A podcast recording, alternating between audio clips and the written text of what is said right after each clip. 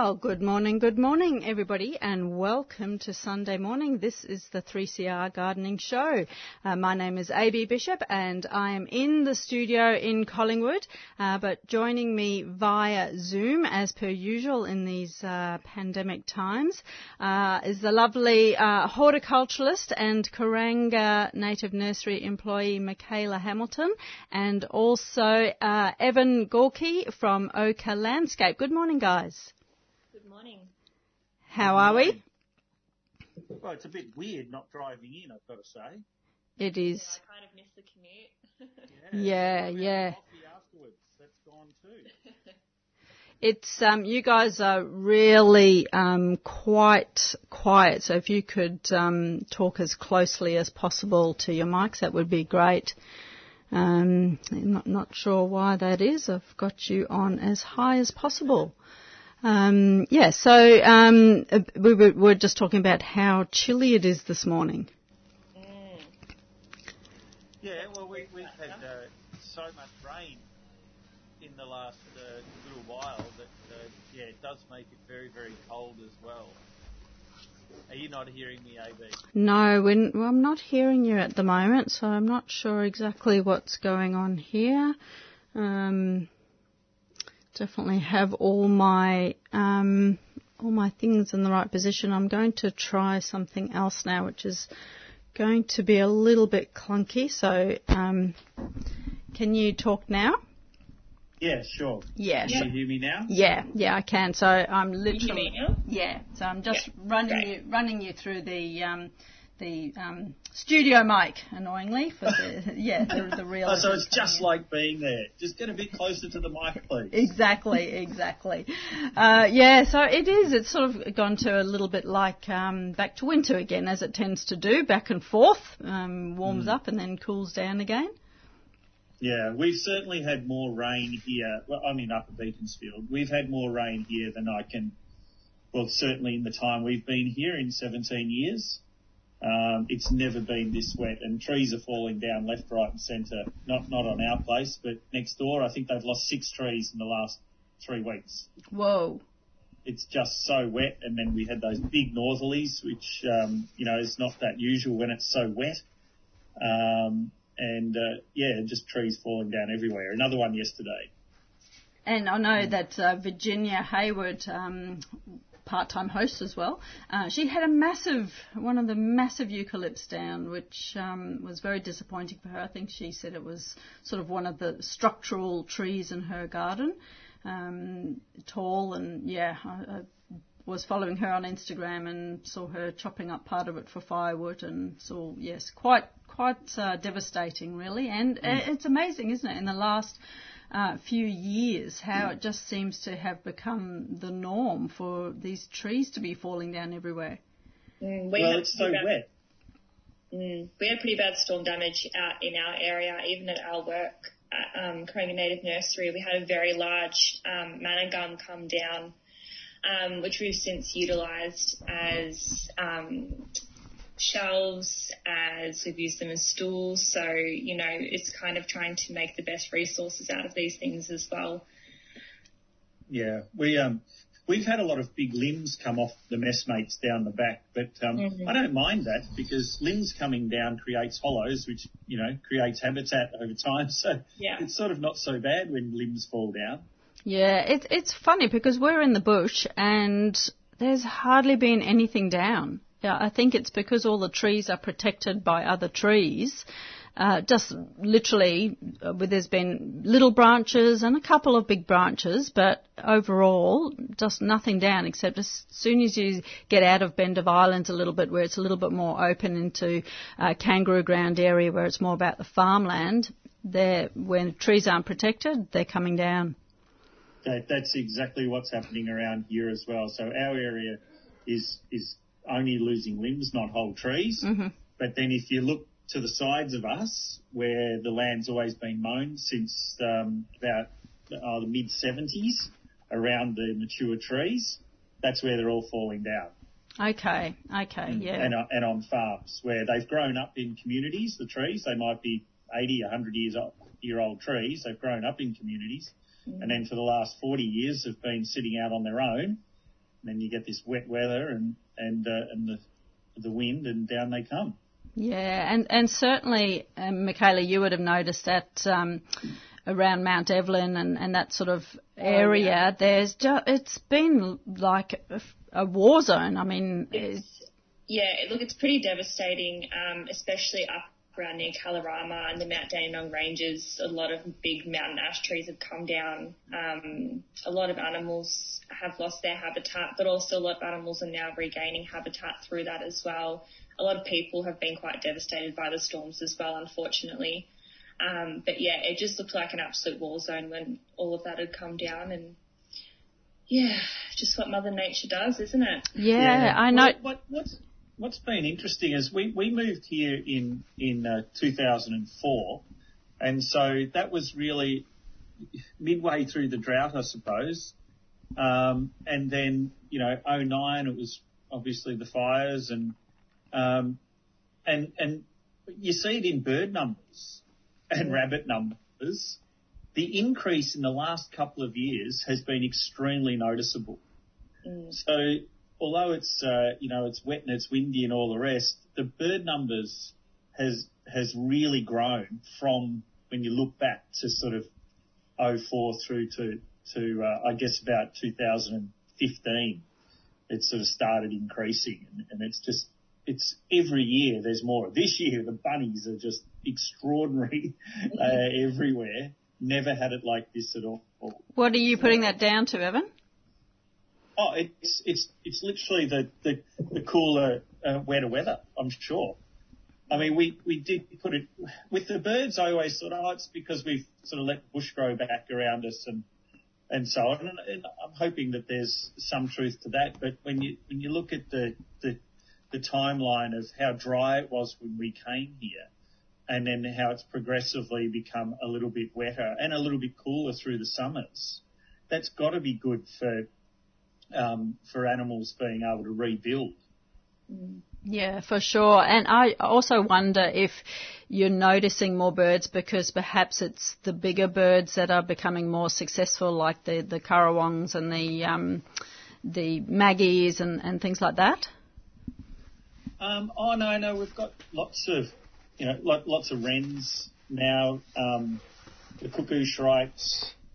Um, now, what was it? Roger actually identified a bird call for me the other day, and now I can't remember what it was. Oh, isn't that the hardest thing when you hear these calls and you can't really equate what bird they belong to? I get very excited mm. when I hear a when I actually see a bird and I hear it calling at the same time, and it's a call that I've been listening to for months or even years, and finally I, I can attribute it to that bird.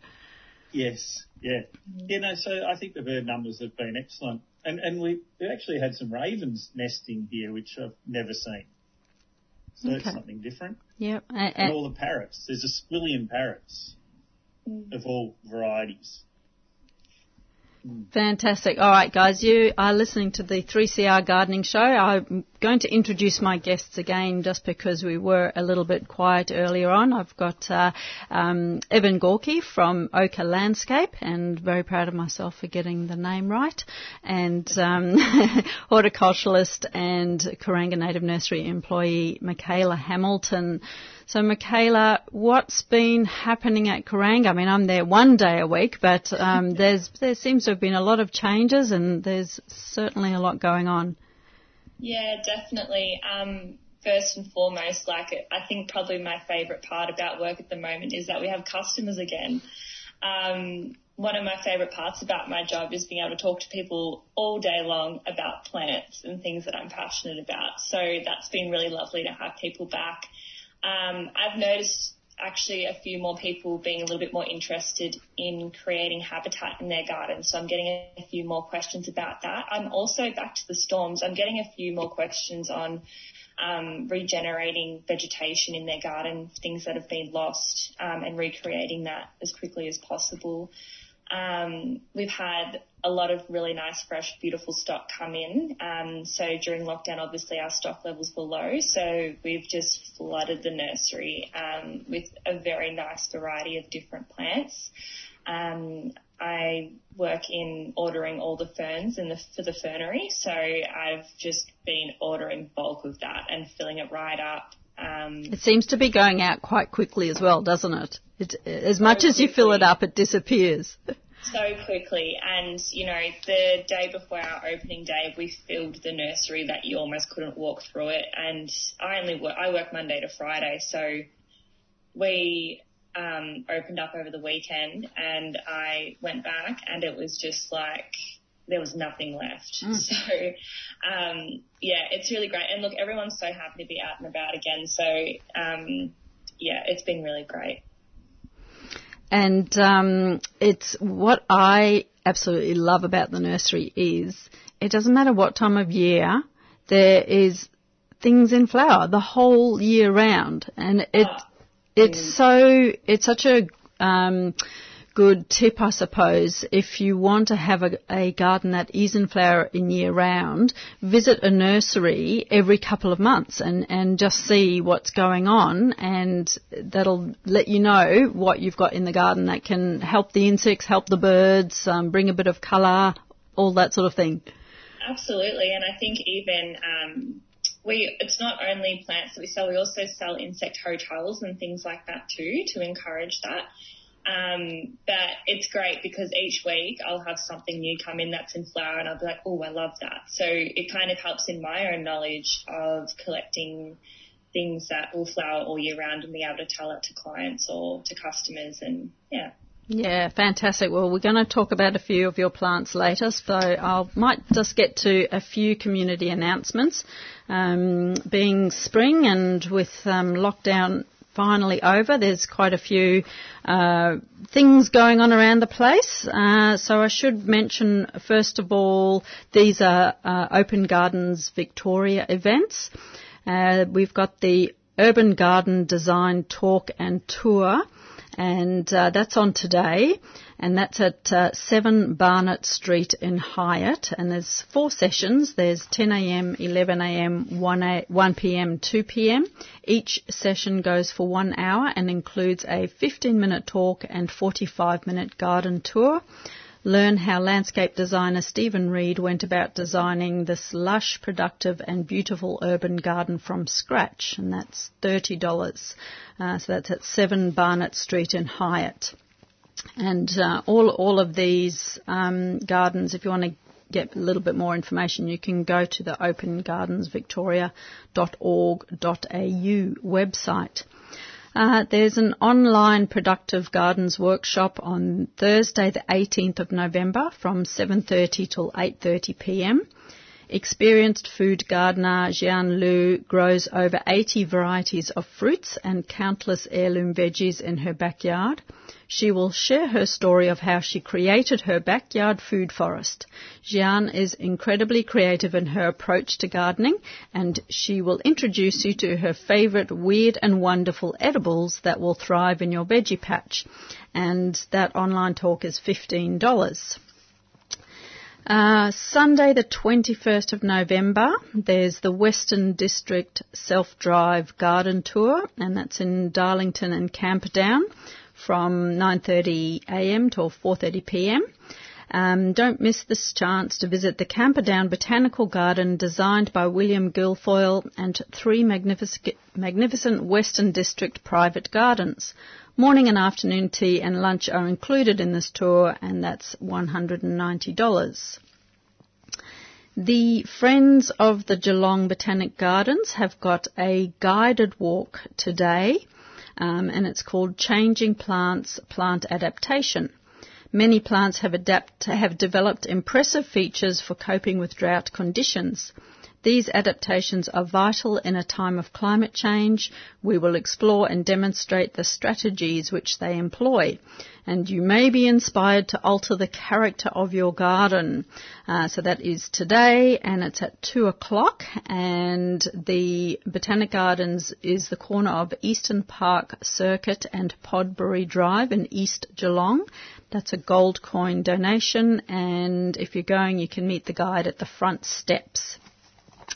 Uh, next weekend, there's the um, fantastic Yarra Valley Plant Fair by, um, which is run by Diane Clive Larkman. So this is at 125 Quayle Road in Wandin. Um, it's on both Saturday and Sunday. There's a lot going on, so you can go to the website to see exactly what's happening. And there'll definitely be something up your alley there. So that's the yarravalleyplantfair.com.au. Uh, there's talks and demos and plant sales and all sorts of things. They literally have every garden thing covered that you could possibly think of. The Friends of Burnley Gardens are inviting people to an illustrated talk via Zoom um, by Robert Boyle. 50 years of making gardens in Australia. This is on Thursday, the 18th of November at 7 o'clock for 7.30 p.m. Guess you bring your own nibbles and cocktails. Um, for over 45 years, Robert and his team have been creating gardens for people of every walk of life and from every part of the Australian community. Robert is committed to designing and creating beautiful and functional landscapes for people to live in, work in, rest in, and in which to be inspired and refreshed. The range and style of his work has been as diverse and as varied as the places and the people from broad scale landscape planning, restoration and conservation for governments and industry, gardens for schools and institutions, memorial gardens and cemeteries, magnificent, magnificent country landscapes, suburban gardens and walled city gardens. Every site and person presents a new and exciting challenge for Robert and his team to strive to create something of beauty. Uh, so yes, via Zoom, 7 for 7.30 p.m., $10 for members and $20 for non-members. And uh, you can go to uh, trybooking.com slash BVIWQ. Um, I'm sure you can go to the Friends of Burnley Gardens uh, site as well, and, and that information will be available there. Um, now, this is something that we'll no doubt talk about a little bit afterwards, guys. So this is um, yesterday was the start of the Australian Pollinator Week, and there's a lot going on around the country. So I've I've got a few things to chat about. Um, so that there's a foundation which is called the Wheen Bee Foundation, which is a not-for-profit charity which essentially promotes the awareness of the importance of um, bees and other pollinator insects for food security, and it also raises funds for research. And um, the Wheen Bee Foundation came about after Gretchen Wheen, who was one of Australia's best known beekeepers, uh, she actually bequeathed her estate to fund the, fund the um, foundation. Gretchen was one of the first suppliers of quality queen bees to Australian and international commercial beekeepers. Um, found out that story just recently. I thought it was quite interesting. And this foundation engages with all levels of government, uh, the um, apiculture industry, bee-reliant food industries, universities, research organisations and community. And they're sort of like the custodians of various programs, including one called Bee Friendly Farming. And that this particular one works with land managers, um, and they sort of commit to providing habitat for pollinators.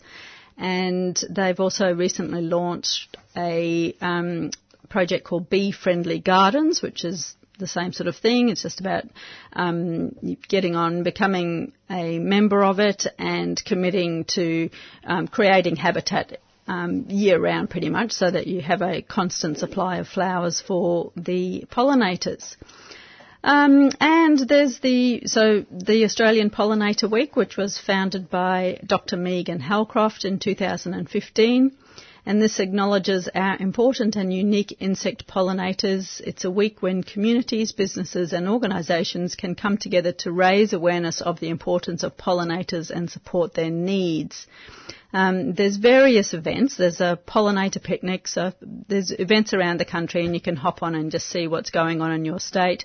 Um, there's a pollinator picnic. Um, there's a global waggle dance challenge, which is very, very cute, and you can hop online and see what um, other people have uploaded. So essentially, um, replicating the waggle dance that bees do, and it's very, very cute.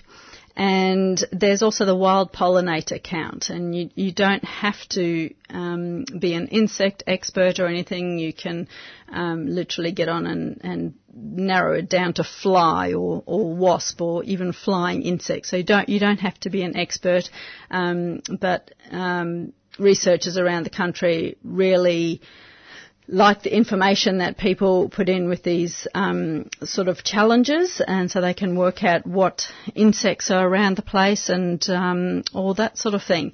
And I, I should uh, note that um, they they have come up with a little song to, to go along with Pollinator Week, which is uh, very very cute. So I'm actually going to play it now. So well, hopefully I'm going to play it.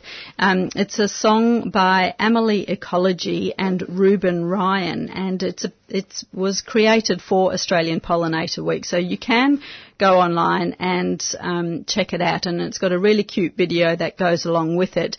Uh, the song goes for four minutes, but I'm just going to play a, about a minute of it. Um, we don't usually play um, songs on the show, so uh, let's see how we go. I'll play it for us now.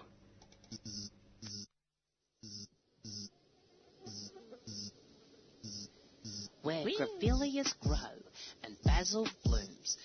Pollinator week and it's coming to you.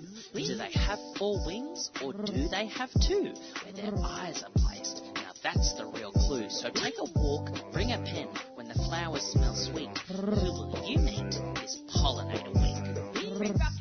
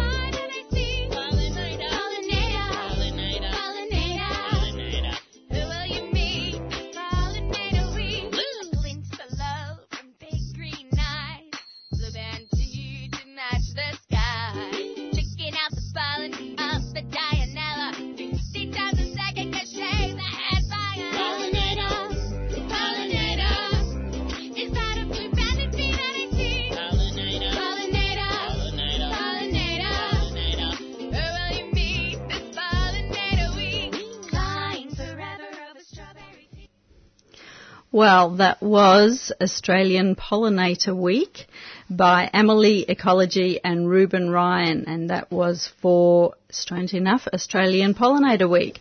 Uh, you are listening to the 3CR Gardening Show. My name's AB Bishop, and I'm joined via Zoom with Michaela Hamilton and Evan Gorky. Uh, I guess we should invite uh, listeners to, you can't actually, well, you can ring in, but we, we won't put you to air just because of the way of the studio set up at the moment. Um, but we can certainly still answer your questions. You can ring us on 9419 0155 or you can text us on 0488 809 855 or you can email us during the week. Uh, I won't be able to get to the emails now, but we could certainly answer any questions next week at gardening at 3cr.org.au.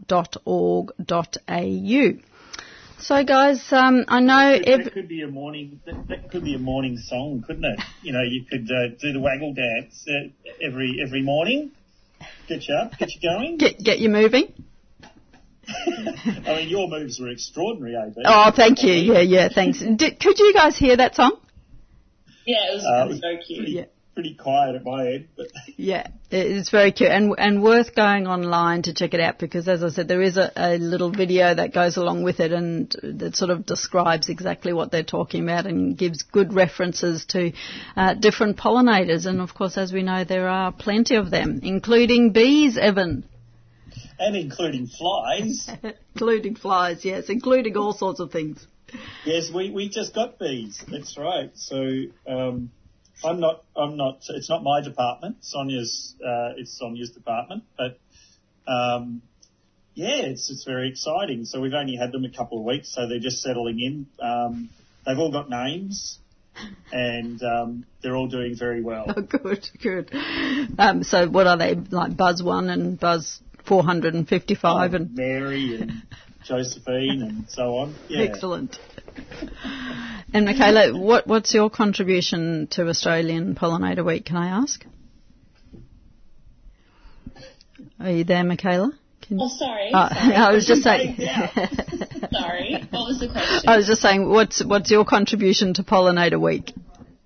Um, well, coincidentally enough, I actually got a tattoo of a bee last weekend. I think it's brilliant, and you didn't know it was Pollinator Week. No, I'm just that dedicated to um, pollinator populations that I just support them for my whole life. Um, yeah. And was it a native bee? well, I did consider putting some blue little bands on it, but I thought I'd keep it nice and simple. Um, it just looks like a generic bee, so I'm not biased. But after doing a little bit of research for Pollinator Week, I found out um, what teddy bear bees look like. Um, and I think I'm a little bit biased on who's my favourite now because Yeah. they're very, very cute. They are. Now, what's a teddy bear bee? Um, it's exactly how the name sounds. So they're fat little furry bees. Um, they're very, very cute. Um, and they also can be found in Victoria. So, yeah. Oh, very good. Is that, that, kind of that like the ones get? that you have in Tasmania, the, the larger, the larger bee? Oh, they're the you know, bumblebees. Tasmania? They're the bumblebees that shouldn't be in there. Europe. Yep. Mm. Yeah, Mm. yeah, no, they're, they're, they're different. Um, so the bumblebees have got a the similar buzz pollination to our blue-banded bees, which is where they fly into a flower and, and do a little head banging move at something ridiculous like 300 head bangs a second or something to, to pollinate the flower. But What kind of bees did you get, Evan? Well, I, I understand they're Italian, of Italian descent. Oh, So, uh, but a bit of a mix. We just got them from a local local fella who came and, and dropped them in the other day. Um, so I don't think this cold weather's all that good for them to get started though. So we're looking forward to some warmer weather to get them get, get them out and about. Otherwise they'll freeze to death. and who's going to manage them, Sonia or the guy that dropped Yeah. them off? Son- Sonia will manage them. Sonia will manage it. We, we bought a flow hive. We bought it about a year ago and uh, just been waiting for spring and doing the research and, um, you know, joining a, a local club uh, and all of that type of thing to, to sort of get the whole show on the road. But our, our neighbour uh, put some bees in, or two doors up, put some bees in about a month ago. And uh, oh, the increase in bee numbers uh, uh, was amazing. So they were established hives, I think, that have been put there by, you know, a contractor. hmm Um, but the increase in bees was really, really noticeable. Okay. And do you have veggies and fruit in your garden? Oh yeah, yeah, indeed. Yeah. And is, is that one of the reasons why you've chosen to get bees, or is just you want the honey? Bit of both? Yeah, no, it's just a cool thing to have. hmm Um, and uh, yeah, and the honey's nice as well. We have friends that have a flow hive, and it's just a really um, nice thing uh, to be able to turn the tap and get a bit of honey out. And you can look in because they have little windows, so you can look in and see what's going on inside without opening it. Um, yeah, so it's just a really nice thing to to have. Yeah, they're, they're a good setup, the flow hives, and I like that you don't disturb the bees and you don't squash them when you're taking the lid off. Uh, I think with the normal hives, there's always a few casualties, unfortunately.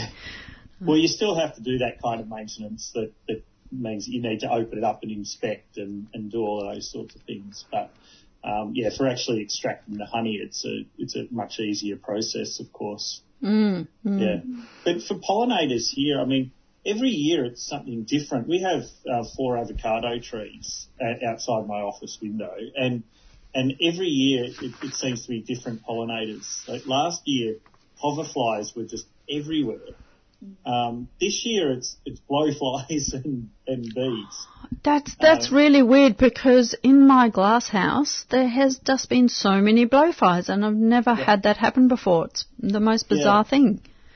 We get blowflies every year at, at this time of year, and, and I remember um, when we used to uh, maintain schools, it was really common at this time of year to get these big, slow-moving blowflies. So it's clearly a species that's always around at this time of year, and you'll often see them all over euphorbias.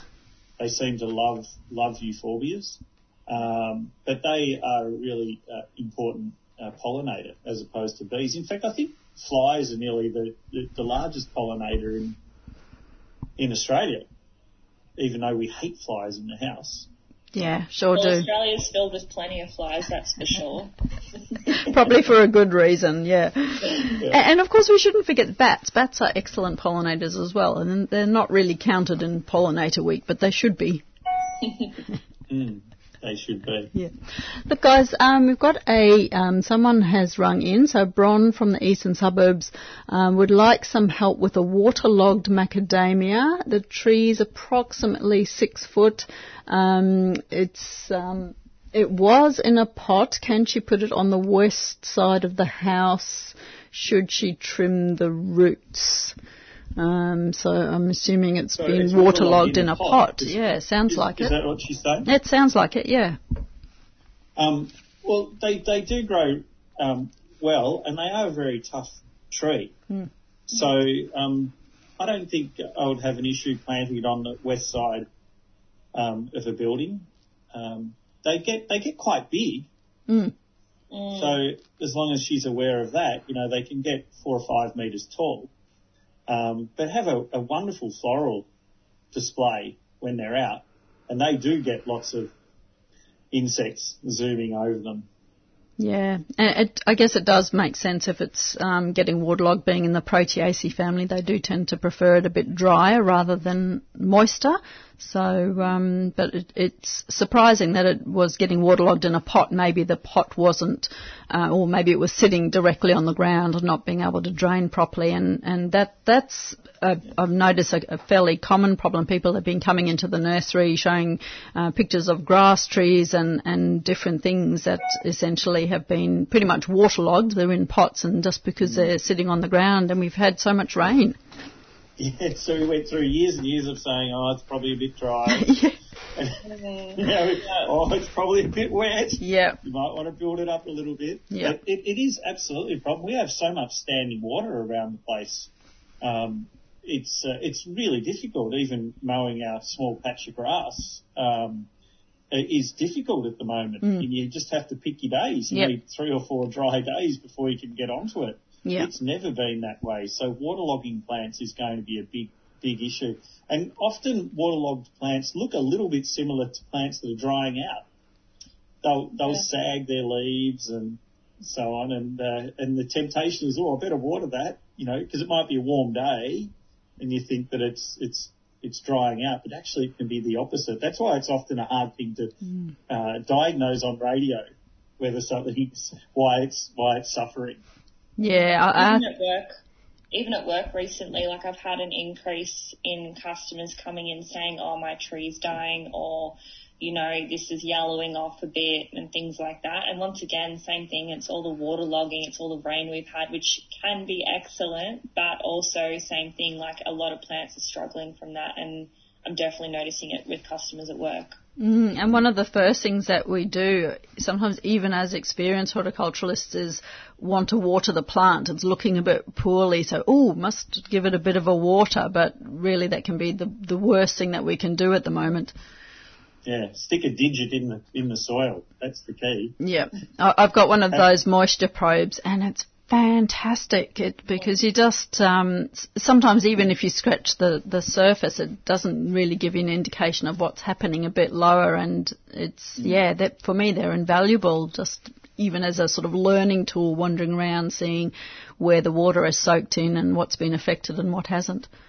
Yeah, Yeah. they really Yeah, do. I so- use a lot. Um, when I was a gardener with clients, I'd use that a lot. Um, if the garden bed was going off a bit or, you know, couldn't quite solve what it was, usually checking the moisture with that probe was always a really great way of kind of coming down to the bottom of that and then figuring out the next plan on how to um, manage the amount of water that it was being given.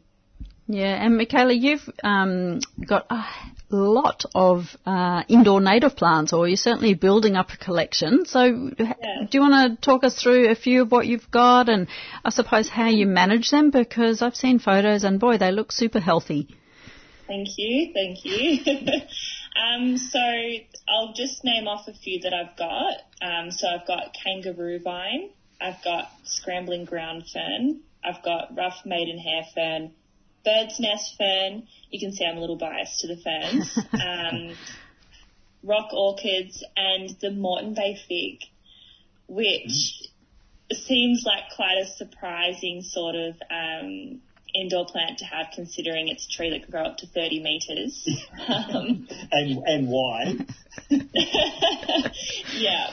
Um, so first of all, definitely don't plant that one in a suburban backyard because they get very large. Um, but I found it to be quite successful as an indoor plant. And, you know, right now AB and Everton Farm seed in my background. Um, so I found with that one, I spray and wipe the leaves quite often to avoid dust sitting on there. Um, I probably put it in the bath every two weeks, just so it gets a nice bit of moisture. But I've found with it not to overwater. Um, it requires good drainage, so I don't, I haven't planted it directly into a pot, which I've found with most indoor plants is a great way to go about it. Just use pots as covers. Um, so then you can control the drainage a lot better and the amount of watering. Um, so that's a really great one that I found very successful. It's What now, what do you wipe the leaves with? Um, I personally just wipe it with water at the moment. Like I don't, unless like sometimes maybe a bit of detergent possibly. Um, but yeah, I just get like a nice wet cloth and just wipe it down really. Um, then also the bird's nest fern. Um, so that one I've found very successful. I barely water it, which is a bit bad, but it doesn't really require very much. I've found. Um, I find the main thing is just misting the leaves, giving it a little bit of moisture. Um, I've also found with that that the pot I've got it in has actually stunted its growth a bit, so it's stayed quite small and compact, which has obviously been great because I'm running out of space to put the plants. E- epiphytic, plants are obviously fabulous, That's aren't they? right. Indoor plants, and That's and right. they don't require a lot of water. And when you think about where bird's nest ferns grow naturally, they're growing Yeah. up in in a canopy where they don't have roots in soil that Yeah. or really that are holding any moisture, but Mm. they are um, reliant on the drizzle or, or the mist or whatever's just coming through. Yeah, absolutely. And um, on top of that, also I grow indoors uh, is Dendrobium kingianum, so rock orchids. Found incredibly successful once again because they don't require much moisture. Um, and I actually got mine to flower this year, which was really great. Um, I also grow a great alternative to the maidenhair fern. As we all know, it can be very temperamental and a little bit tricky. So I grow the rough maidenhair fern. Um, so that's Adiantum hispidulum. So with that one, I just mist the leaves every now and then. Um, I give it a good drink every two weeks. Um, but I found with that one, it prefers it a little to be a little bit drier. Um, I found that it's been incredibly hardy, which has been great. Um, one of my special uh, native indoor plants, which is probably a little bit rare, is the scrambling ground fern. So it's actually listed as an endangered species in Tasmania. Um, it's done incredibly well in my bathroom. Um, it's got uh, very fine, delicate sort of foliage on it, quite as the name suggests, scrambling. Um, so that's been very successful. I've, that looks really great. Um, the other one that I really like is the kangaroo vine. So that one I've only recently started trialing out, but so far it's done really well. Um, that one does require a little bit more moisture. Well, same thing again. The main, the overall maintenance of my indoor plants is just like misting, um, drainage, um, watering, and feeding as well. So in the warmer months, most of them I'll give like a slow release fertilizer probably.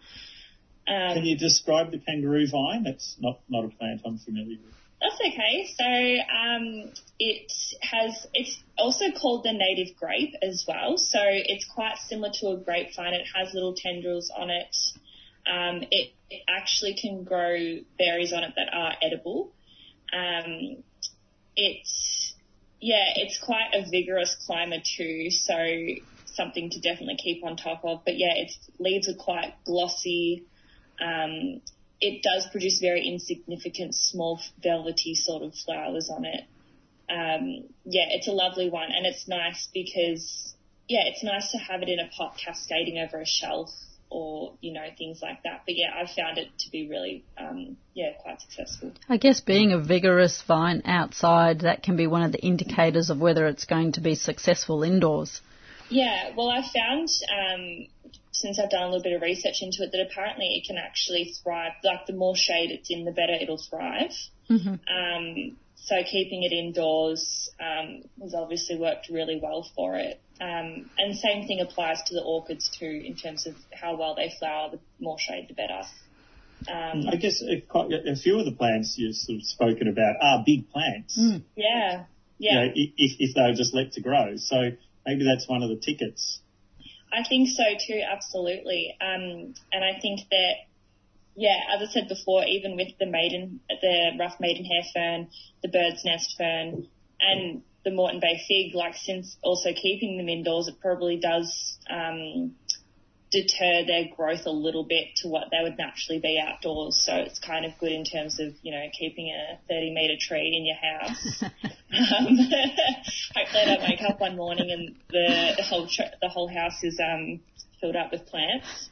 Well, it's obviously a very close relative to the, the 1970s popular rubber tree that was always Yeah. in everybody's um, everybody's lounge room. Yeah. Um, so it's a very similar beast, isn't it?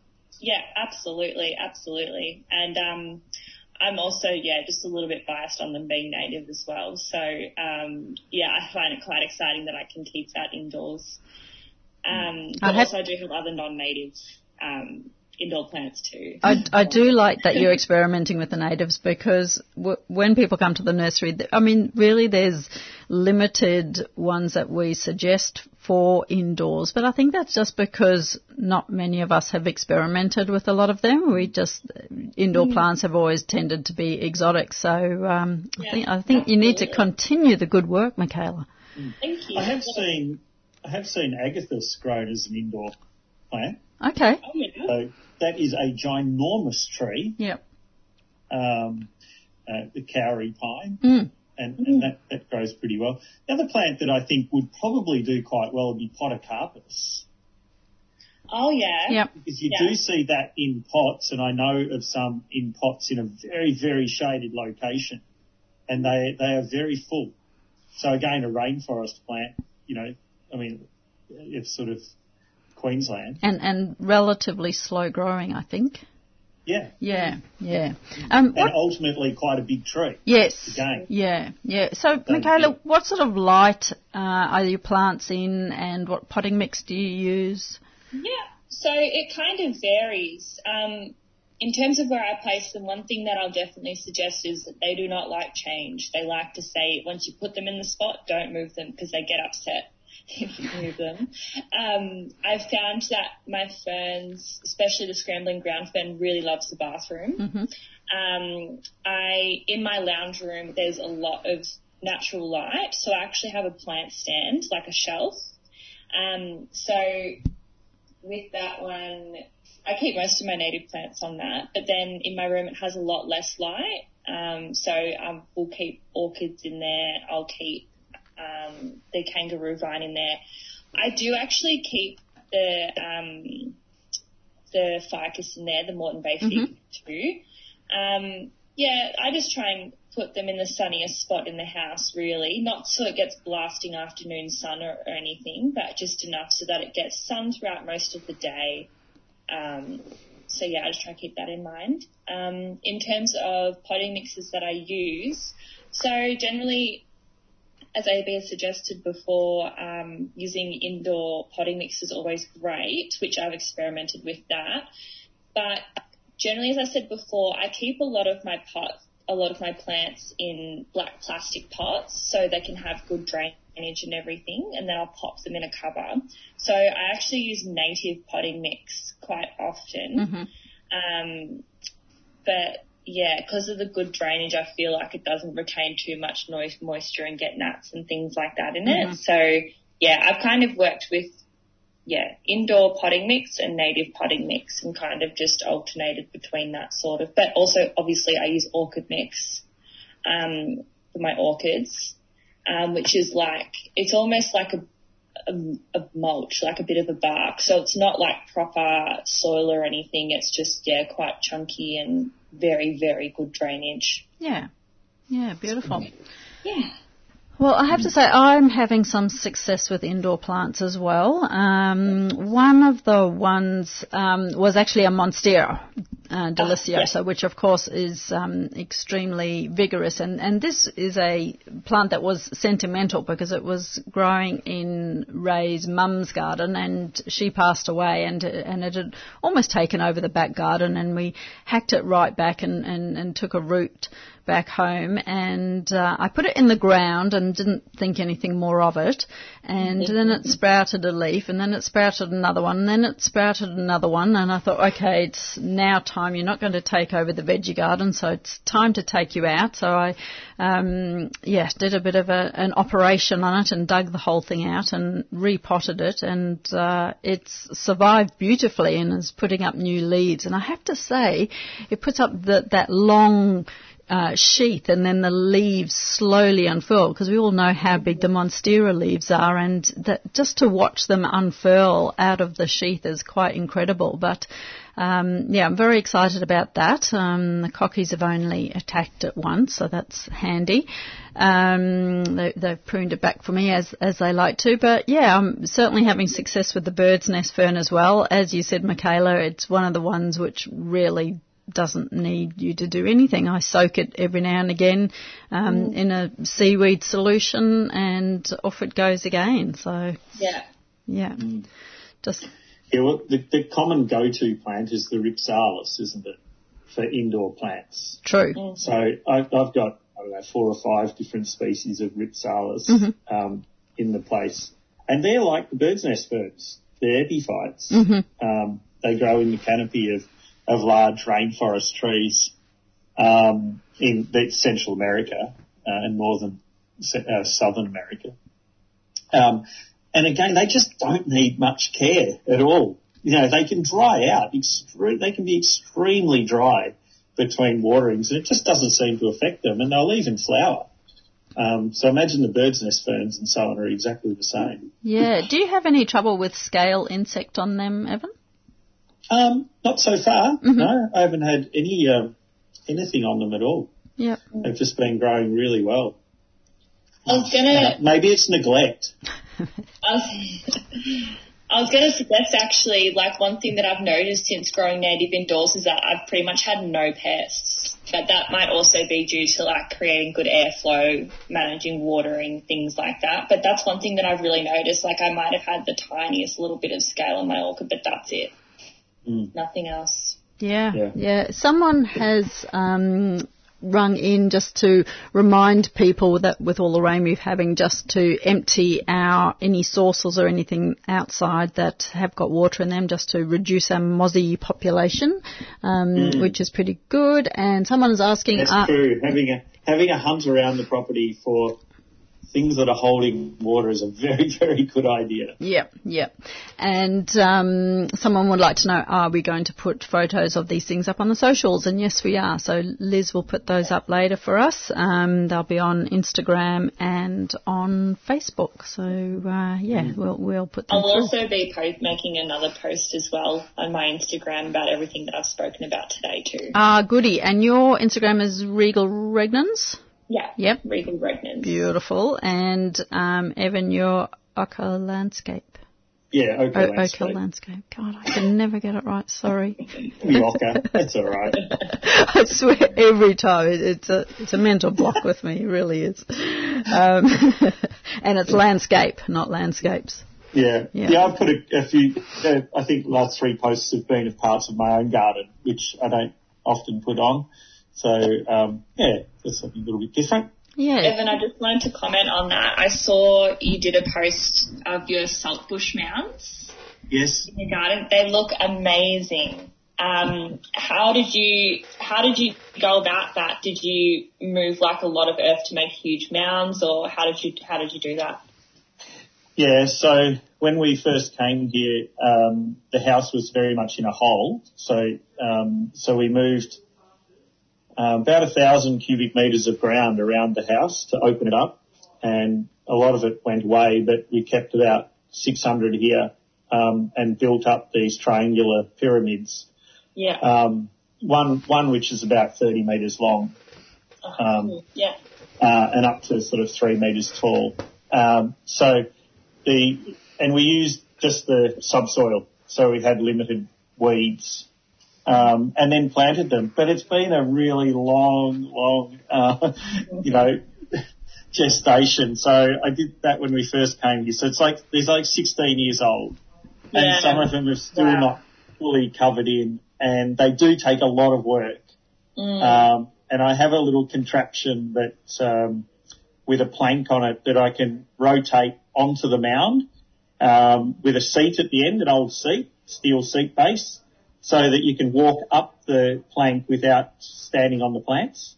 Oh, that's so cool. That has become, that's, that's been the thing that's turned the corner. I actually nearly pulled them all out, got an excavator in and pulled them all out about five years ago Mm. because everywhere, every time you'd walk, you'd break, and you Mm. break, then you open up locations for weeds to grow. Um, but now they, uh, yeah, look, it's just, it's a bit of a novelty. They're, they're sort of, um, little bit artistic, I suppose. Like there's Yeah. nothing much to them apart from that. Um, they are planted on the northern side of our property, which means that, you know, that's probably where a bushfire is going to come from. So that, that does uh, help a little bit. Mind you, it does burn very, very well because I do burn weeds around the place and sort of set things on fire to see what will happen. Um, and saltbush does go up because it carries a lot of, um, dead material underneath. And that's true with a lot of, a lot of natives. Like, for example, Dianella, um, is often sort of said to be a good plant for fire prone areas. But it is if you burn it every couple of years. If you don't, or, or cut it back, because if you don't, they actually carry a lot of dead material within the mounds, and they go up unbelievably. Uh, Correa is the same. Correa is often said to be a good, and look, they don't carry a lot of oils, so I suppose you know that that is of benefit Yeah, it's all relative, isn't it? it's all relative. So, but I guess the thing is, is that you know you really do have to understand that all these things burn, um, and and and burn quite readily. Gahnia is the most extraordinary um, plant. You have to be very careful burning Gahnia. Um, you'll get three metre flames out of a fairly small patch, but it makes for a much better plant. If so, I do bits of burning around the place uh, relatively regularly and that's the best way to maintain it because that way um, you don't get that build up. Um, but yeah, but the Rhagodia mounds, I mean, I love them. They just have these little vistas through the front yard, and Mm. um, Well, I was they're just a bit of a novelty. I was going to say, like, the first thing that came to my mind when I saw it was very sculptural and it looked like a sculpture in itself, not even just a garden bed. And I think that's, that's really great that you can kind of achieve that in the garden. And yeah, it looked really great. And also because it's native, not that I'm biased, but. And a very, very tough and very adaptable plant, isn't it? Mm. Rhagodia spinescens. Yeah. yeah. Guys, uh, you're listening to the 3CR Gardening Show. I'm AB Bishop and I'm joined by Evan Gorky and Michaela Hamilton.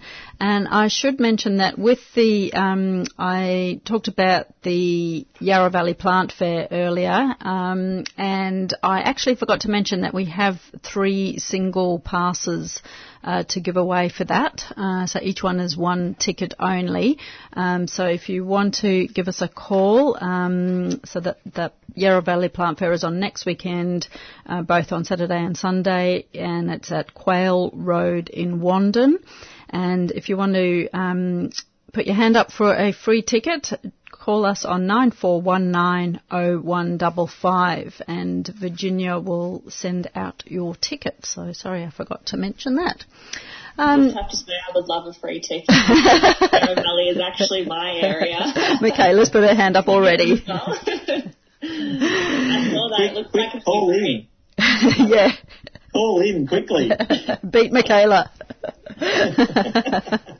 Uh, Evan, you've got a um, a plant that you wanted to talk about. Oh, I do. Um, I've got uh, Wigandia here. I, I thought because you two are just native gurus that I thought I better grab something that's not native. So Just to totally bamboozle us. Is that is that what it was about? I went out into the garden to get I don't know. It's so beautiful. So Couldn't couldn't you get a bigger piece? Yeah, well, well, you know, you just cut a cut a little trim. Just cut a whole branch off. yes, um, but have a look at the size of the leaves. They are, and, and look, that one's getting a bit old, but it is a monstrous leaf. It's about 50 centimetres long, um, and about 30 centimetres wide. Um, not a plant for the faint-hearted, um, and not a plant for small gardens. Um, it does sucker uh, all over the joint, um, and uh, and it has to be regularly controlled. Uh, but it just forms the most amazing plant thicket. Bees love it, um, and at this time of year, it has these wonderful uh, lilac spires of, of flowers on all the all the new growth tips. So I manage it in a clump um, where basically just go through and cut it essentially down to ground um, and, uh, and and thin it back, bit like you would with raspberries. You know, it's a it's a similar sort of thing. You've, you've really got to pull it out from where you don't want it, and it's relatively slow growing, so you can pull it out. It, it's not something that'll get away on you, and it's probably easier than raspberries, to be fair. Um, but it's it is just a fantastic uh, plant when it's up and doing its thing. And I suppose if you let it just grow into a tree, it'll get four or five metres tall, um, and it'll end up in a massive thicket. Like in a suburban block, it'll just take over the whole place. Um, but if you um, if you're regularly trimming it and um, and and cutting it down to down down low, you can keep it into more of a just a small thicket, so it's the multi-trunked um, plant. Uh, and then you get a lot more flowers as well because you've got all that new growth coming up. So it's a little bit like uh, Melianthus. If some people grow Melianthus, um, it's a similar way of managing it. That it's it's neater if you cut it all back and let it go again. Of course, then you end up with a massive hole in the garden for a while. Yep. Uh, but you know that's just part of the deal. But um, yeah, look, I really love Wigandia. I think it's a wonderful plant. It's a little bit spiky as well. so Oh, you doesn't know, look it's one of spiky at all. Well, it's got sort of, I wouldn't say spiky, but it's got like uh, hairs all over it. Mm-hmm. So when you're pulling it out and so on, it's it's a good idea to wear gloves because you get all these little sort of pins into your into your hands. But um, so it sounds terrible, doesn't it? It sounds like a terrible plant. But it looked amazing. Like I can imagine in the garden. It would just be very striking. Yeah, well, because the flower heads are so massive. So the flower heads are, I don't know, maybe half a metre in size, uh, both vertically and, and horizontally. So it does form just this, this wonderful look. And, and when it's coming up in its new leaves in spring, um, they're so fresh and so massive that it, it's also just a, a really lovely feel in the garden. Mm.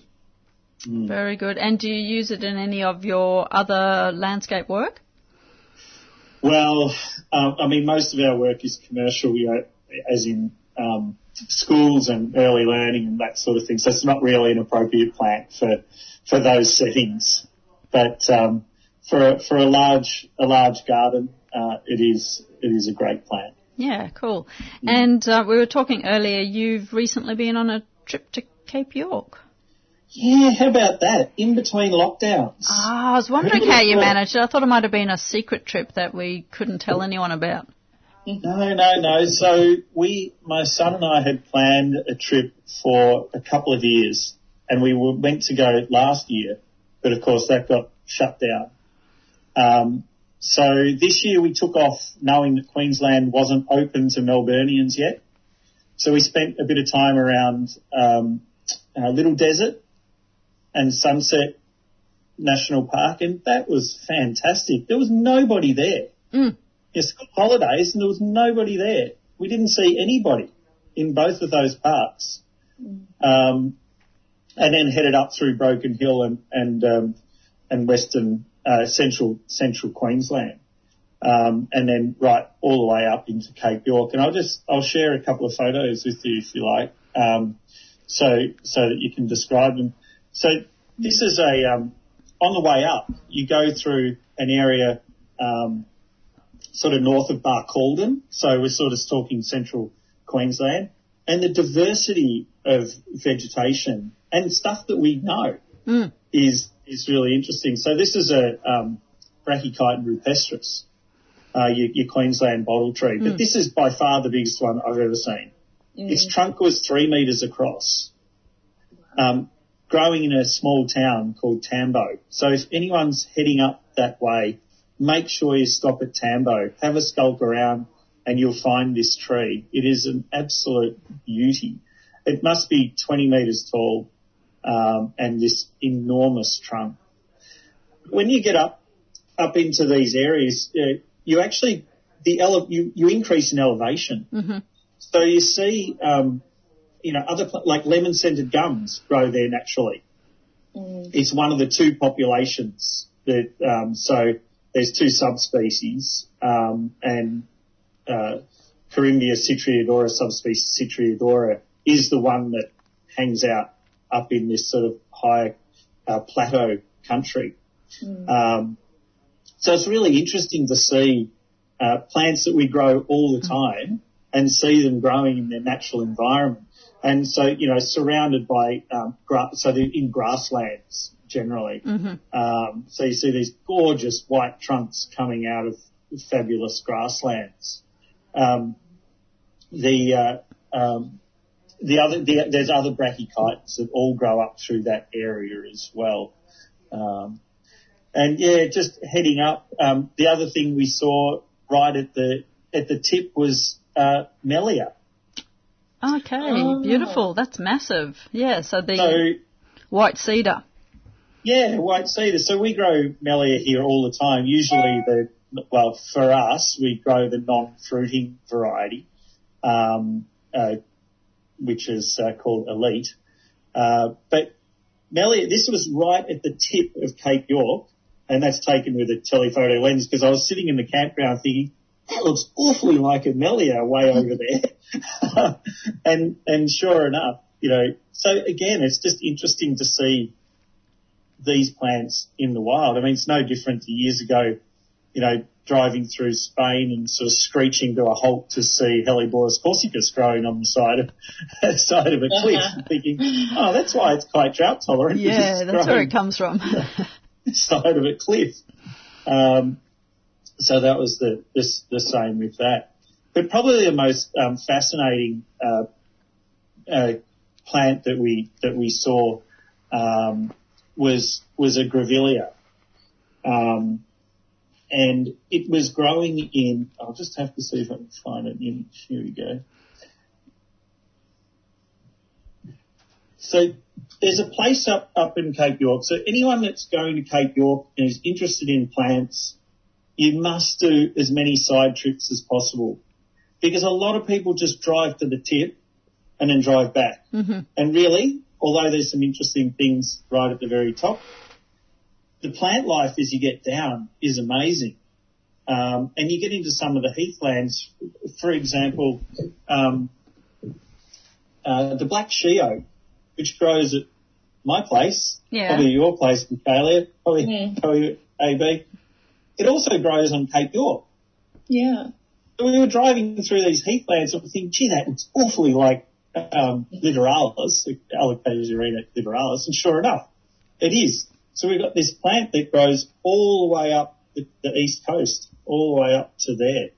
Um, but the, it's a very, very wild place.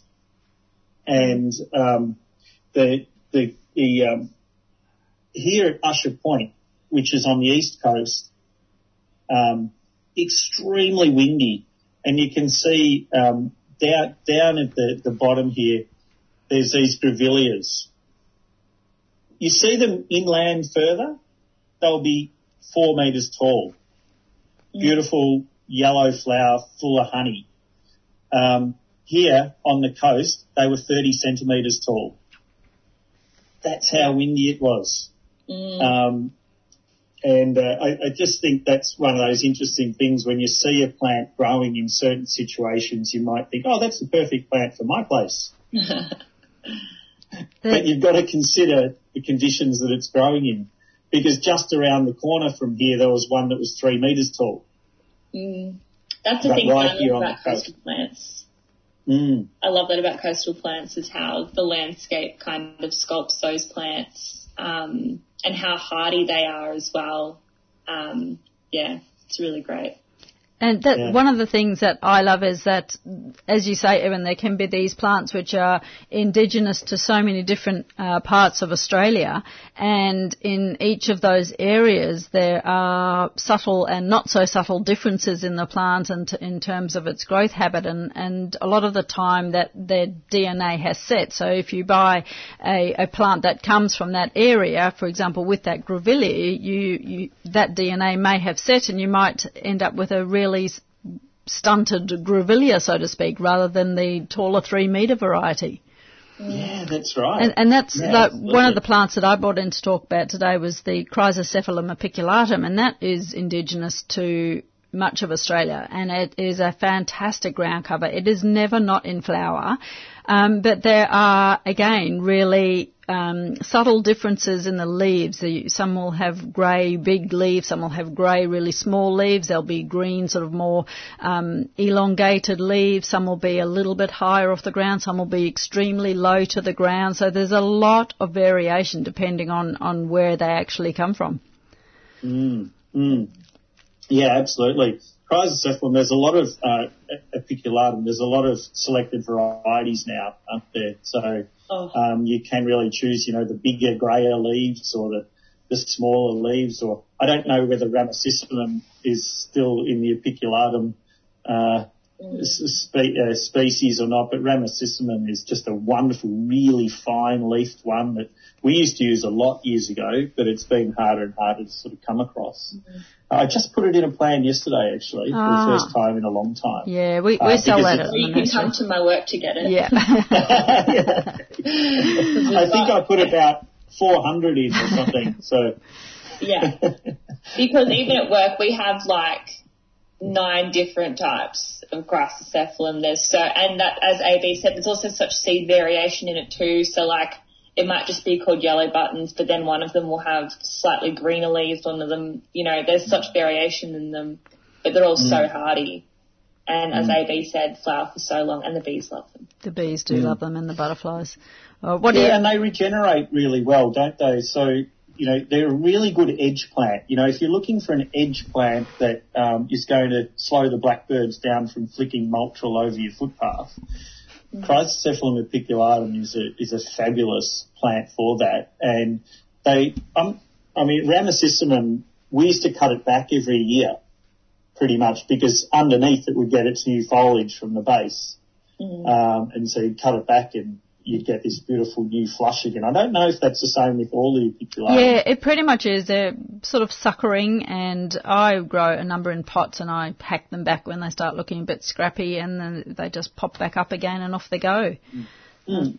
And talking about flowering all the time, I mean, they probably will flower for 10 months of the year. Oh, without a doubt. Yeah. Yeah. So a wonderful plant. Can I just show you one more plant here? This might be one for, for your indoor plant selection, Michaela. Yeah. Um, this is the ant plant. Uh, Oh, yeah. people should look this one up. Um, the ant plant. It um, ants live in it, so it looks like an orchid. It's an orchidy looking plant growing on the side of trees. In this photograph, they're sitting on the side of eucalypts, but um, they are often uh, on the side of melaleucas.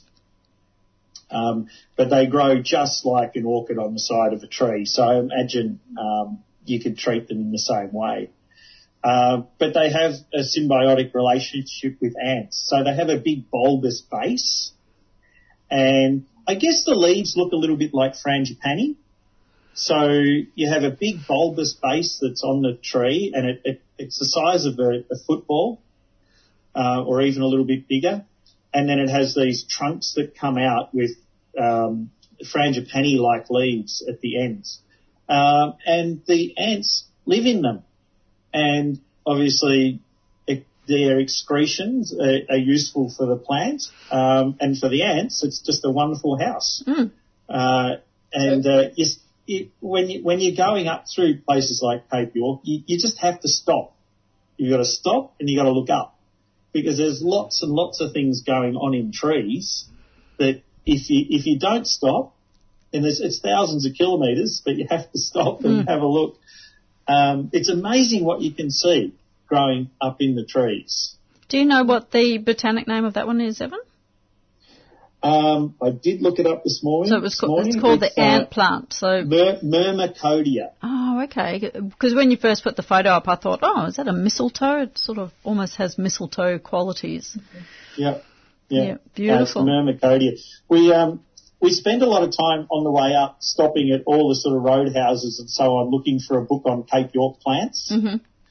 Because you, you have to have a book with you. Yep. Um, and, uh, and we finally found one. And so, uh, they, they had a really wonderful description in there on that plant. But, um, the ants plant, it was just the most fascinating thing. And could you see the ants coming and going? Well, they were too high up. Okay.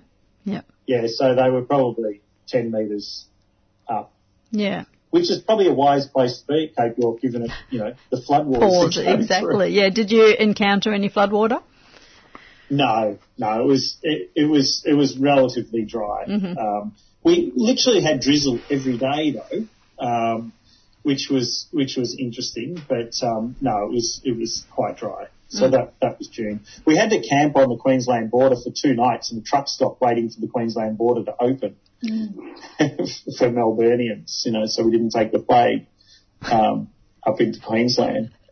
Um, but yeah, wonderful, wonderful journey and uh, so many great plants. The other thing that was going on up there north of Weipa in Mapoon, there was a beach cleanup going on, and uh, it's called Reef Clean. Um, Tangaroa, I think was the name. It's an organisation. They do it throughout Australia.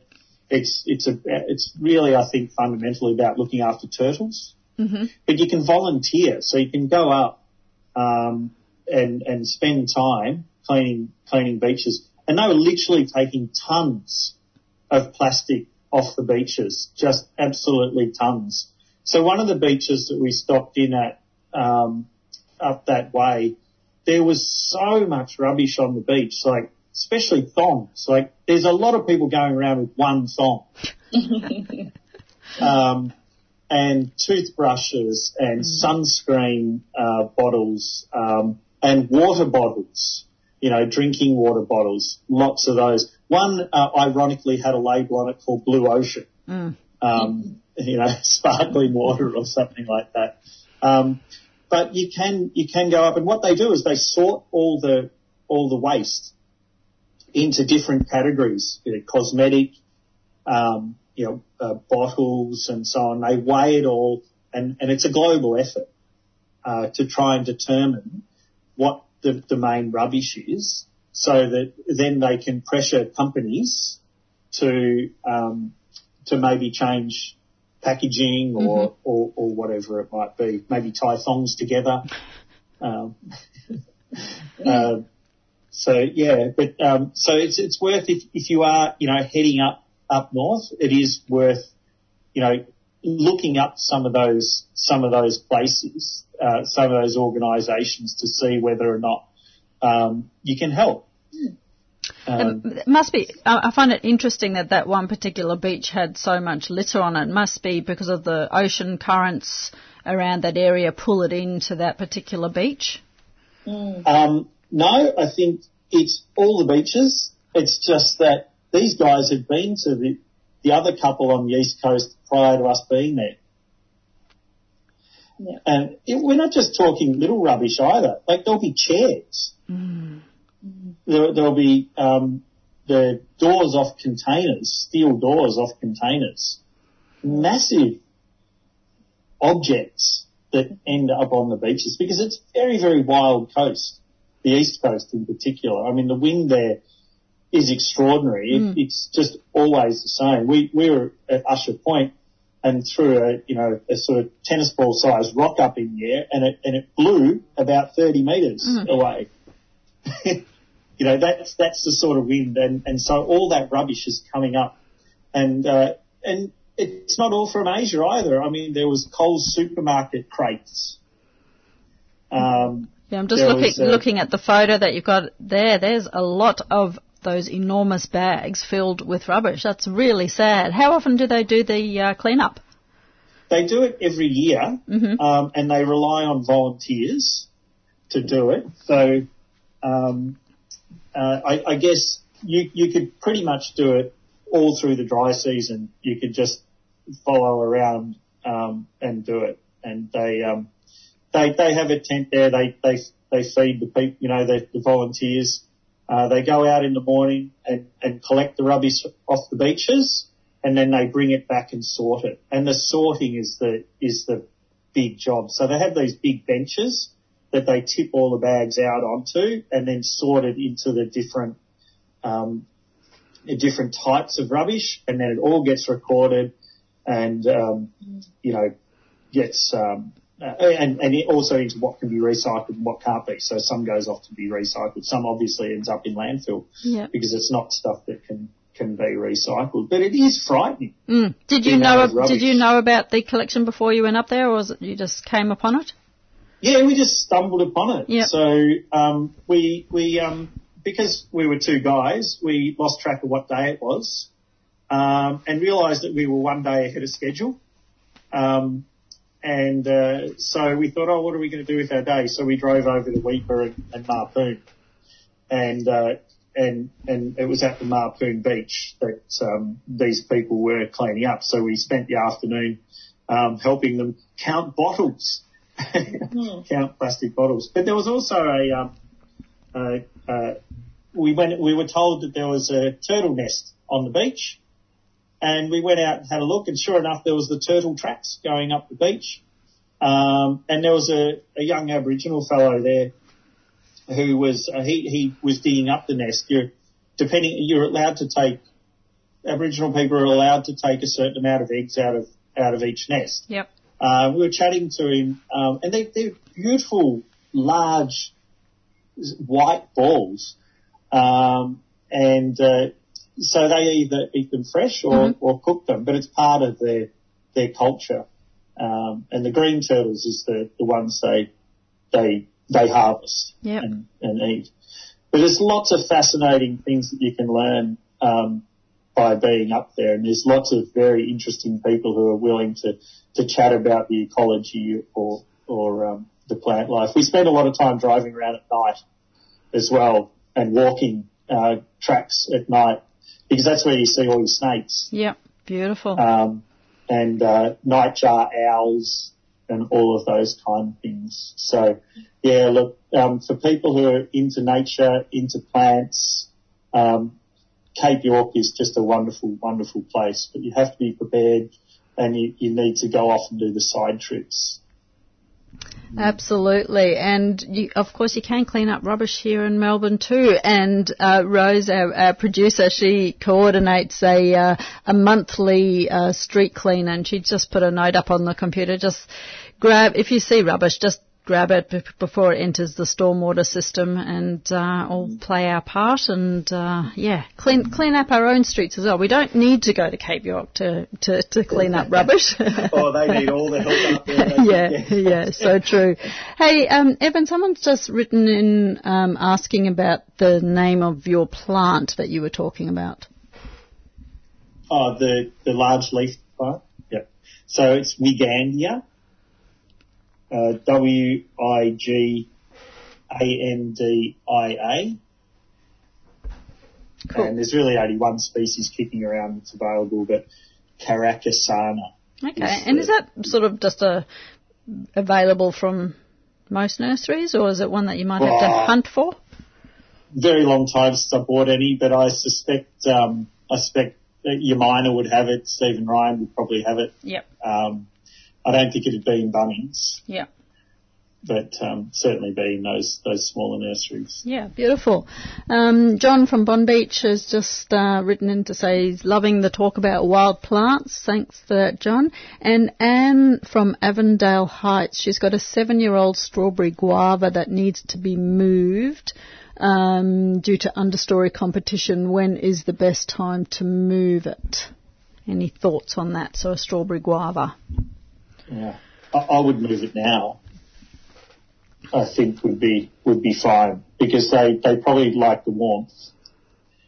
Um, it'd be a bit like moving a citrus, I, I would have thought. So I'd I'd be moving that now.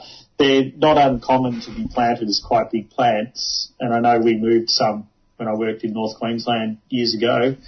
Um, we we moved some fairly large ones, uh, so I'd have no problem uh, moving a strawberry guava. Yep. Uh, I think just take as big a root ball as you can you can do, Yep. um, and uh, drag a sheet or a, a blanket or something underneath it as you dig it up. So dig it up, rock it backwards and forwards, and get get something under it, and then drag it out of the hole.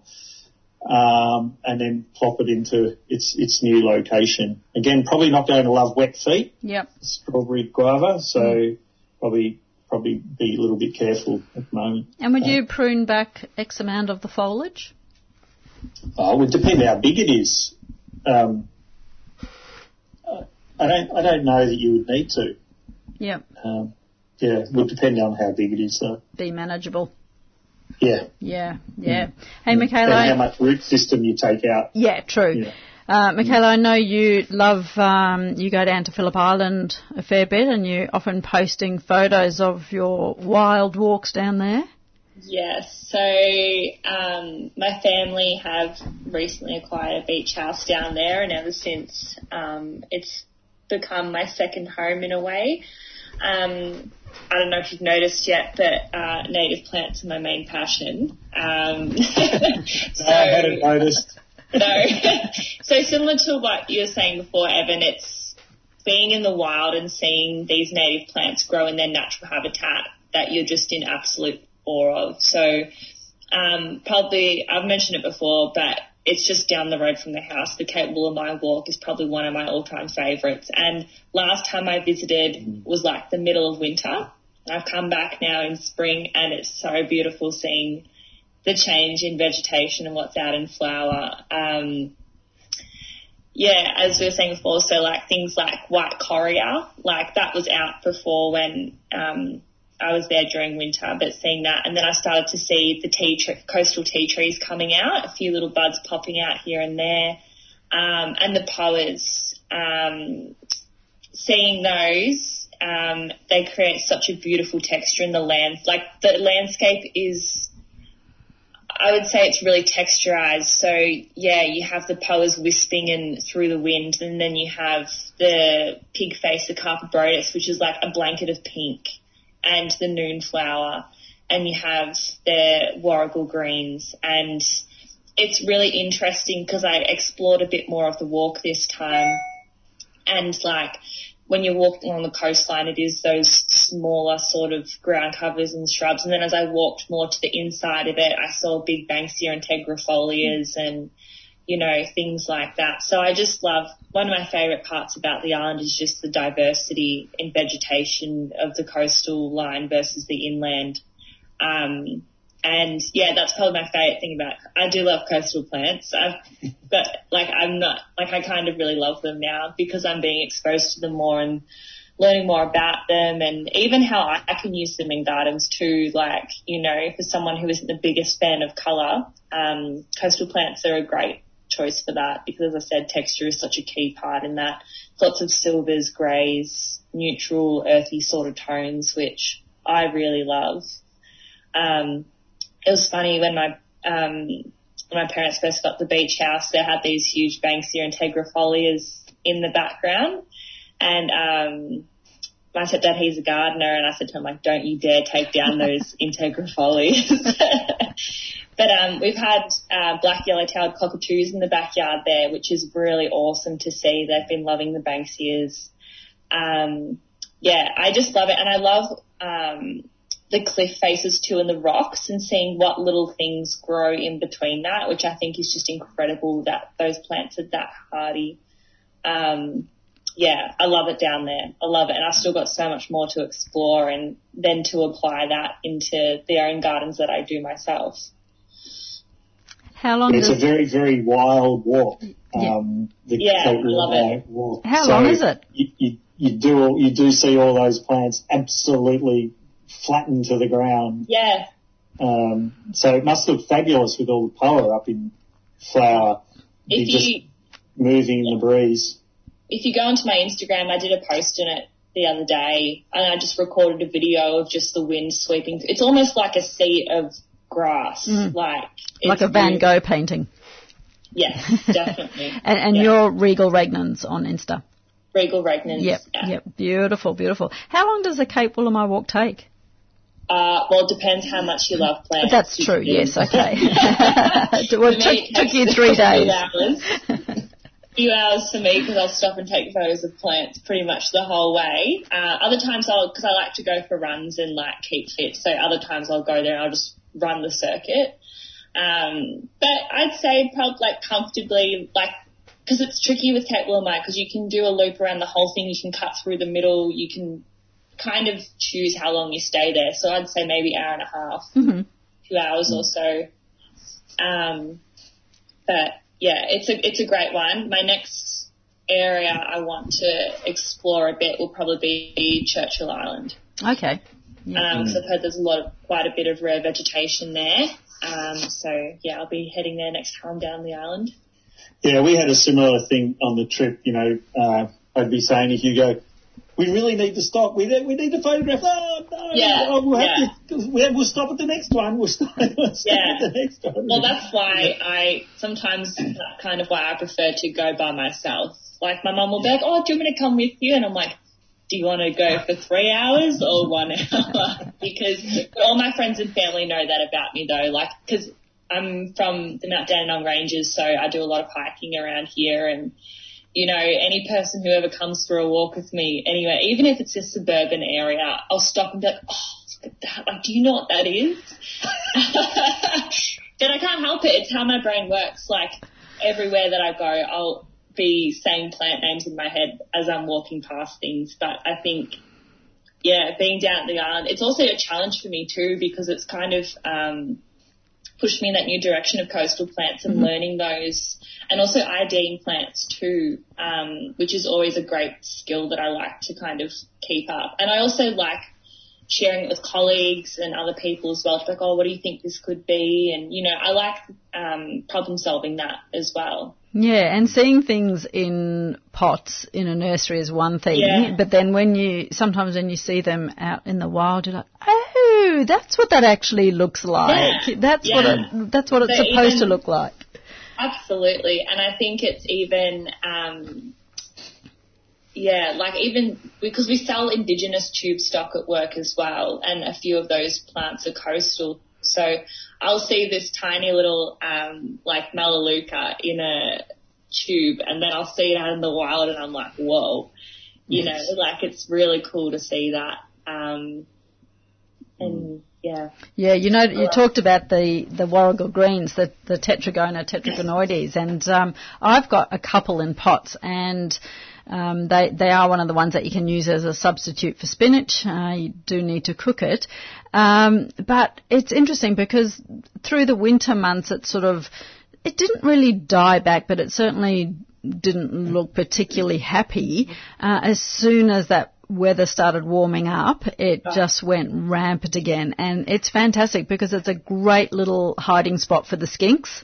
They love it in there and they can um, dash away from the, the chickens when the chickens are out and about.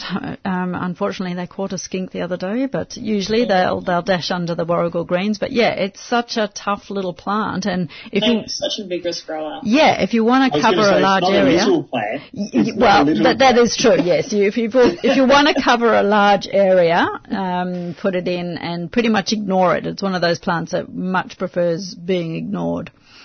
How do you prepare it? Um, you can either blanch it. If if you're adding, if you want to add it to a salad, you just blanch it for a few seconds and then yeah, chuck it straight into cold water. But otherwise, you can add it to stir fries or casseroles. So pretty much exactly like spinach, or it has more more body to it than spin, a spinach leaf, so it doesn't collapse completely. But it's um, yeah, nice to That have. the thing I was thinking about when I was down at the beach too actually was it's like a platter of bush food down there as well because you do have the warrigal greens, you have the salt bush berries, you have the pig face as well. So it's kind of like as I'm walking, I'm like, you know what? If I get lost, I'm okay because I've got a platter of bush food. I'll be fine. Um, but back to the um, the warrigal greens because at our work we have um, the Paper Bark Cafe. So they always incorporate bush food ingredients into all of their foods. And so I've had a, a few chances to try it out in like savoury muffins, soups, things like that. And it's fantastic. It's very tasty. Yeah, yeah. I mean, there, there's so many bush foods that we can use. I think we're just uh, just getting to the tip of them, really. I think there's something like six Yeah. six thousand that are edible. But I, I sort of put them into different categories. I put them in the category of ones that you can eat that you won't die, but you wouldn't necessarily serve up for, for as a, at a dinner party. And then there's ones which are a little bit more sort of kitchen friendly, I suppose, like the, the Agreed, yeah agreed. the, the midgen berries, and I mean they're they're a fantastic little bush. Um, Uh, the, yeah. the midgen I berries. snack on them at work. Yeah, yeah. And And- the other plant oh, you- they're ready. The other plant you'd find down at Woolamai would be the sandfire, um, wouldn't it? Which one, sorry? Sandfire, it's uh, Salicornia. It, it, it grows um, on the uh, on the water margin, and it's it's it's very salty. It, it's um, it's, it's sort of cylindrical, vertical leaves. Mm. Um, it grows down uh, certainly around um, Somers down Western Port grows around there. So I imagine it grows around Phillip Island as well, given it's just the other side of the bay. What's Uh, it called, sorry? Sandfire. That's one of the ones that you see for sale. Um, at, I'm pretty sure I saw it for sale at the Victoria Market. Actually, it's one of the Could ones be, which chefs are, are really getting into now. One, Yeah, one of the bush yeah, foods. It's, it's got a really lovely salty, um, Juicy. flavour to it. Yeah. yeah, So I guess it's a Ah. little bit like carpobrotus. In, Yeah. in Yeah. that it's that sort of fleshy brown. But that's a, yeah, so there you won't starve in, at all, will you? No, I won't. It's all good. Oh, I'm just looking at it now. It's I love the texture of it. It's like a yeah, really similar to like a succulent sort of like. Yeah, it grows along the, um, along the creek that comes into the beach at Somers. It grows along there. Mm. Mm. Evan, Evan, are you growing many veggies at the moment? Yeah, yeah, absolutely. Um, so I have the um, the chicken area, you know, that has four tractors Uh-huh. in it for for planting. Um, so at the moment, I think we're harvesting leeks and um, uh, different brassicas out of there, and I've got one tractor just full of peas that are that are coming. Uh, I've just finished the beetroots out of there. What do you mean by tractor? Um, Sorry. what do you mean by tractor? Oh, it's what the it, my old permaculture book calls it. You know, Mhm. that I bought in 1986. Mhm. Um, Bill it- Mollison. so you have spaces that, yeah, exactly. Uh, so you have spaces uh, cordoned off from the chickens. Mhm. So you have a chicken run, and then you have four, well, or however many gates. I think in in that book, in the old book, it, it's circular, so that the chickens are sort of in the middle, and, and you let them into whichever wedge. Um, mine mine is rectangular, and, um, and I have four spaces for growing plus a chicken run. Mhm. So um, and four gates that come out into that chicken run. So I have um, one or two of those four spaces open for the chickens at any one time, Mhm. and then they get they get planted and uh, so at some points there's only really one for the chickens to be in because the other three are planted, and then um, and the chickens go in and clean up all the bugs and and so on in the meantime, and they love getting into the one that you finished harvesting from. I mean that's like party day. what sort of chickens do you have? Uh, just just the regular old um, Isa uh, Browns? Isa Browns? Yeah, Isa Browns. Yep. Yeah, yeah. I'm going to get the new improved version um, of Isa Brown, which uh, apparently is available at a place down at Merricks. So you go down and get a get a few of those. But yeah, look, I like the Isa Browns because they're just productive. And, yeah, although they they're cute as well. What, what's the And we new let and improved in the orchard as well, but we have to hoard them up to the orchard. So the orchard's got a is, is caged area as well. Yep. So they often spend their days uh, up in there, which is which is actually really really good. That's been great because they really sort of keep it keep it under control. Um, hopefully eat all the codling moth Yep. if there is any. Yep. Not that I've had a lot of codling moth over the years. Um, uh, the only thing is you've got to protect young trees. So, you know, you've got to put wire or something down underneath the young trees, otherwise they'll just dig to high heaven looking for whatever's in the in the pots that have gone in there. Or, or dust bathing. It's either scratching or dust bathing. Yeah. Yeah, but they're fabulous gardeners. I mean, they eat all the wheat. There's certainly the grass seed. Mm-hmm. Um, eh, they they'll they'll eat all that first. Uh, oh well, they eat the insects, then they'll eat the seeds, and then they'll eat the grasses. So it's actually been over the last few years been really good for the um, for the orchard to keep keep it all under control because I just let it go a bit wild because Mm-hmm. Yep. I feel like that's quite good in you know ecology wise to have lots of things going on, but it's it's good because it uh, the, the chickens just sort of moderate that a little bit. Yeah, fabulous. I'm we've sort of um, getting our veggie garden back up and happening again, and um, I mean one of the reasons why it's sometimes a bit bare is because we do have chickens in the same area, and um, so I pretty much have to cordon everything off, which is very frustrating. Um, but I'm recently trialing a new way of growing strawberries, and um, I'm putting them in pots um, into a premium potting mix, and then I'm sort of burying the pots by about a quarter, and with the idea that um, obviously the, the pots don't dry out as much, and then they, there's a bit of wicking action that happens from the soil as well, and also the strawberries essentially just hang over the edge of the pots. And um, don't don't hit the ground at all. So it's uh, yeah, just trialing a new way. Yeah, yeah. So Phil Dudman, who's uh, the horticultural editor of the Gardening Australia magazine, that's a, a, a trick that he uses. And um, yes, I've, I've put that up on my Instagram if people want to have a look at it. That's Habitat Guru, and uh, yeah, I just thought it was a unique way, and it certainly seems to be working. They're they're flowering prolifically and uh, looking good. Because I've even found that strawberries, when I've grown them in veggie patches, that they go nuts and they take over it, take over quite a lot of it. So I think that's a great idea, keeping it in pots to kind of maintain it a little bit better. Yeah. What are, what are you showing us here, Evan? This looks like a, Oh, a lonely so chicken. That's the chook house. So that, that's the that's the, the cordoned off. That's two spaces there Yep. where the veggies are growing um, with old flywire door um, gates. hmm It's really a very very good way of growing growing vegetables. Okay, so so the chicken. chickens stay in the middle, and and is that um, sand that they're on? Yeah, I put sand down for the main run. hmm Um, so it's actually crushed rock underneath, which was already there, um, and sand over the top. Because one of the things you see a lot in chicken runs is mud. Yep. Um, so the idea was to make chicken run quite well drained, hmm and uh, and so under the house because the house is elevated, they can dust bathe under there because it's really dry.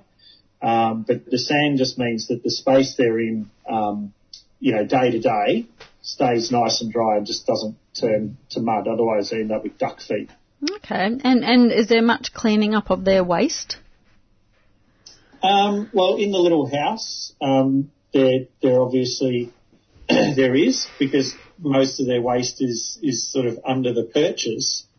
Um, so apart from that, no, you don't you don't have to do really anything in the um, in the in the um, chicken area at all Yeah. um, because you're just growing in it. hmm So um, no, I'll, I'll just get another another image up. that, Yeah. uh, Well, while, while you're doing that, I'll just mention that Jill from Herb Society rang. So, g'day, Jill. Um, miss having a chat with you. Um, you usually ring in to say what's going on with the Herb Society. Um, she's saying that all the spinach grown in Brazil is warrigal greens because it's too hot there for the average variety. So that that's interesting, isn't it? Pretty cool. Yeah, very very cool indeed. Uh, yeah, and so Michaela, you got any veggies happening at your place, or you? No, I don't. No. I don't. I'm renting, so Yep. um, I don't have a veggie patch yet. Mhm. But watch this space because when I have my farm one day and my property, it'll be filled with vegetables. but my granddad, um, he has an incredible veggie garden, um, and he's made the one one of the main reasons why I'm in horticulture now. But um, his gut, his veggie garden is always absolutely thriving every time I go to go and see him. So he makes up for the veggies that I don't have, and I get to harvest those for myself too, which is great. Beautiful. What's he growing at the moment? Uh, so he had a lot of beans. Um, he also had um, He had quite a bit beans or broad beans. broad beans. Ah, yeah. yeah. yeah. He loves those, Mhm. um, so he grows quite a bit of them. He also still had a bit of spinach as well. hmm Um, and then he had a bit of silver beet. He's keen to get his tomatoes at the moment, um, so he's he'll be planting those soon. hmm Um, yeah, And, and I suppose every time you go around, you um, get a, a basket full of goodies. well, it's not just from his garden that I get a basket of goodies. Um, he loves getting groceries for me as well, so he'll like pack me biscuits and things like that. So I'm very lucky. I'm very spoiled. I get fresh veg from the garden, and I get tea and biscuits and things like that too. So.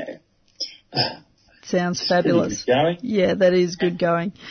Um, oh, so what what are you guys going to be up to horticulturally wise, and um, the ne- next sort of week, I suppose? Michaela, you'll be at Uh, work.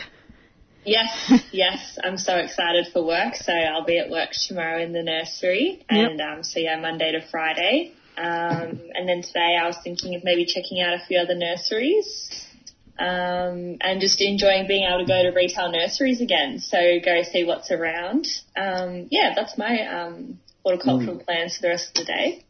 What about you, Evan? Are you are you got any um, big jobs on at the moment, or small jobs, or I'm sure you're pretty Oh, busy well, always. Yeah, we've got a massive amount of work on. so um, we're doing a brand new uh, secondary school at the moment. So that's that's uh, full on. That'll be for the next uh, four months or so. Um, but that is hopefully going to be extremely interesting, bringing in a lot of sort of um, local cultural elements into the landscape. yeah. Uh, uh, can't say too much about that yet because you're not really allowed to talk about you know, these things too much till, till they're much further down the track. Um, uh, but gardening wise, I've got to start lifting my garlic because uh, some of the garlic that I planted very early is, is done Mhm. and it's getting very wet sitting in the ground right now. Yeah. Um, but I planted about 300 bulbs last last year, uh, or this year. Um, so sort of hopefully to get ahead of it a little bit because we always run out. So you know you've got to keep enough for planting the next year. So I went a little bit crazy um, this last year and, and planted a lot of what we had rather than eating it. And have um, you found get- a particular get ahead of the variety? Have you found a particular variety does better for you? Uh, I like the, I think it's Munro's purple, I think it's called. Uh, I really like that, and just the regular white Austral one. But to be fair, mine are all mixed up because I'm pretty lazy. Um, you can see though when you plant them which ones, uh, some of them come up really late, like Yep. they take a lot longer to come up. It's clearly a different variety. So if I was smart, I'd actually um, mark those and uh, keep them aside, but I'm not. I'm very lazy, and uh, I just dig them up and eat them or replant them. But um, yeah, look, it's great, great time for garlic right now. Yep. And do you find that you you sort of none of none of it goes off? In the ground. No, we, after you've harvested it and obviously dried it out. Oh yeah. Um, so we tend to uh, break it up into individual um, pieces and freeze them. Yep. Okay. Cool. Cool. Yeah. Cool. Yep. Just freeze them in jars. Yep. Um, so you just pull them out, put it on the bench for five minutes. It's soft, and off you go. Yep, beautiful. Hey guys, look, I would like to thank both Evan Gorky and Michaela Hamilton. Thank you so much for joining us today on the gardening show and sharing your knowledge. Thanks so much to Rose for uh, doing the pho- phones and uh, sharing your knowledge. And uh, thank you to you, the listeners, for joining us. And we will be here again next week. So until then, bye bye for now. Thanks, AB. Thanks, Thanks, AB. Bye. Bye.